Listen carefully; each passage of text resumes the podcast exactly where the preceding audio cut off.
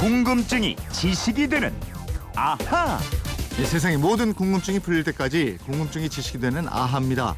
휴대폰 뒷번호 8012 쓰는 정치자가 1936년 베를린 올림픽 마라톤에서 손기정 선수가 우승했다는 이야기 잘 들었는데요. 우리 한국인이 올림픽에 참가한 건 1936년이 처음인가요? 또 이란에서는 마라톤을 하지 않는다던데 이게 정말인가요? 꼭 알려주세요. 이러셨습니다. 에, 지난번에 손기정 선수가 금메달을 딴 지 꼭 80년이 됐다. 이렇게 말씀을 드렸고 그걸 들으신 것 같은데 김초롱 아나운서와 알아보겠습니다. 어서 오세요. 네, 안녕하세요. 김초롱 씨 달리기 잘해요? 아니요. 아니 단거리 장거리 단호하게 아니요. 100m 몇 초예요? 100m가 한 20초 정도 나왔던 것 같은데요. 20초? 네. 와, 좀 빨리 걸었군요.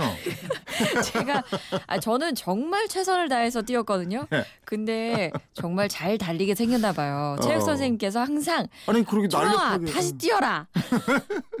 그리고 뭐 장거리는 더 안 될 거고. 아, 그럼요. 저는 장거리에서 단거리를 네. 잘 듭니다. 아, 오늘 이거 확실하게 알려줄 수 있을지 모르겠네요. 우선 예. 손기정, 남승용 선수 이전에 네네. 올림픽에 참가한 한국인이 있느냐 그 전에 아, 예, 이런 예. 궁금증이란 말이에요. 우선 일제 강점기인 1910년부터 1945년까지 하계 올림픽은 모두 6차례 열렸습니다. 이 기간에 일제는 모든 대회에 참가했습니다. 한국인은 아예 뽑지 않다가 1932년 LA 올림픽 때 딱 3명의 한국 선수를 뽑았습니다. 아 그래요? 마라톤의 권태하, 김은배, 그리고 복싱의 황을수.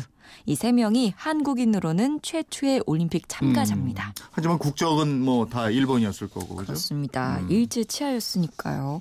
일장기를 달고 경기를 할 수밖에 없었습니다. 특히 마라톤을 뛴 권태하, 김은배 두 선수는 뽑고 싶어서 뽑은 게 아니라 최종 선발전에서 일본 선수들을 제치고 1, 2등을 했기 때문이었습니다. 어. 막상 이 올림픽에 나가서는 일본인 선수에게만 사전 코스 답사를 시켰고요. 네. 경기에서 일본 선수보다 좋은 성적을 내지 못하도록 압력을 넣었습니다. 그래요. 그럼 일본 선수가 더 좋은 성적을 내도록 하기 위해서 그렇게 했단 말이죠. 예. 그런 지시도 있었고 또 컨디션도 워낙 좋지 않았지만 끝까지 완주를 해서 일본 선수가 5위, 우리 김은배 선수가 6위, 권태하가 9위를 하게 됐는데요. 네.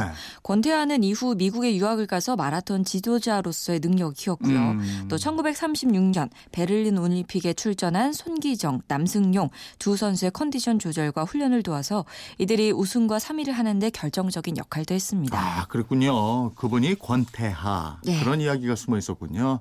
오늘 광복절인데 우리 선수들이 이런 역사를 기억하면서 더욱더 선전해 줬으면 좋겠고요. 그렇습니다. 예, 그리고 이란은 이 마라톤을 하지 않아요? 예, 그렇습니다. 오, 이 그래요? 올림픽을 비롯한 세계 대회 아시안 게임 마라톤 종목에는 지금까지 이란 선수가 단 한 명도 참가하지 않았습니다. 어.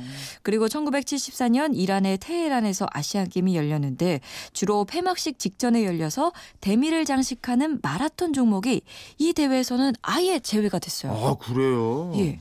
왜 그래요? 그 마라톤이 그리스의 아테네에서 북동쪽으로 30km 떨어진 지역의 이름입니다. 음. 기원전 490년 바로 이 마라톤에서 아테네군과 페르시아군 사이에 전투가 벌어졌는데요. 아.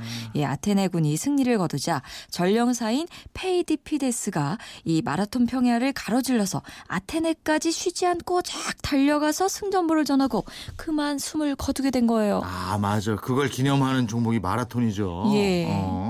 근데 왜 그렇게 죽을 정도까지 힘들게 쉬지 않고 달려갔을까요? 왜냐하면 육상에서 페르시아군을 승리하기는 했는데 음. 페르시아의 함대가 출발하는 걸 막지는 못했어요. 음. 이 함대가 만약에 변변한 군대 하나 없었던 아테네를 직접 공격했다면 결과는 뻔했거든요. 네. 그래서 원로원의 전용사를 보내서 우리가 이겼으니까 항복하지 말고 끝까지 지켜라. 그럼 우리가 이길 수 있다.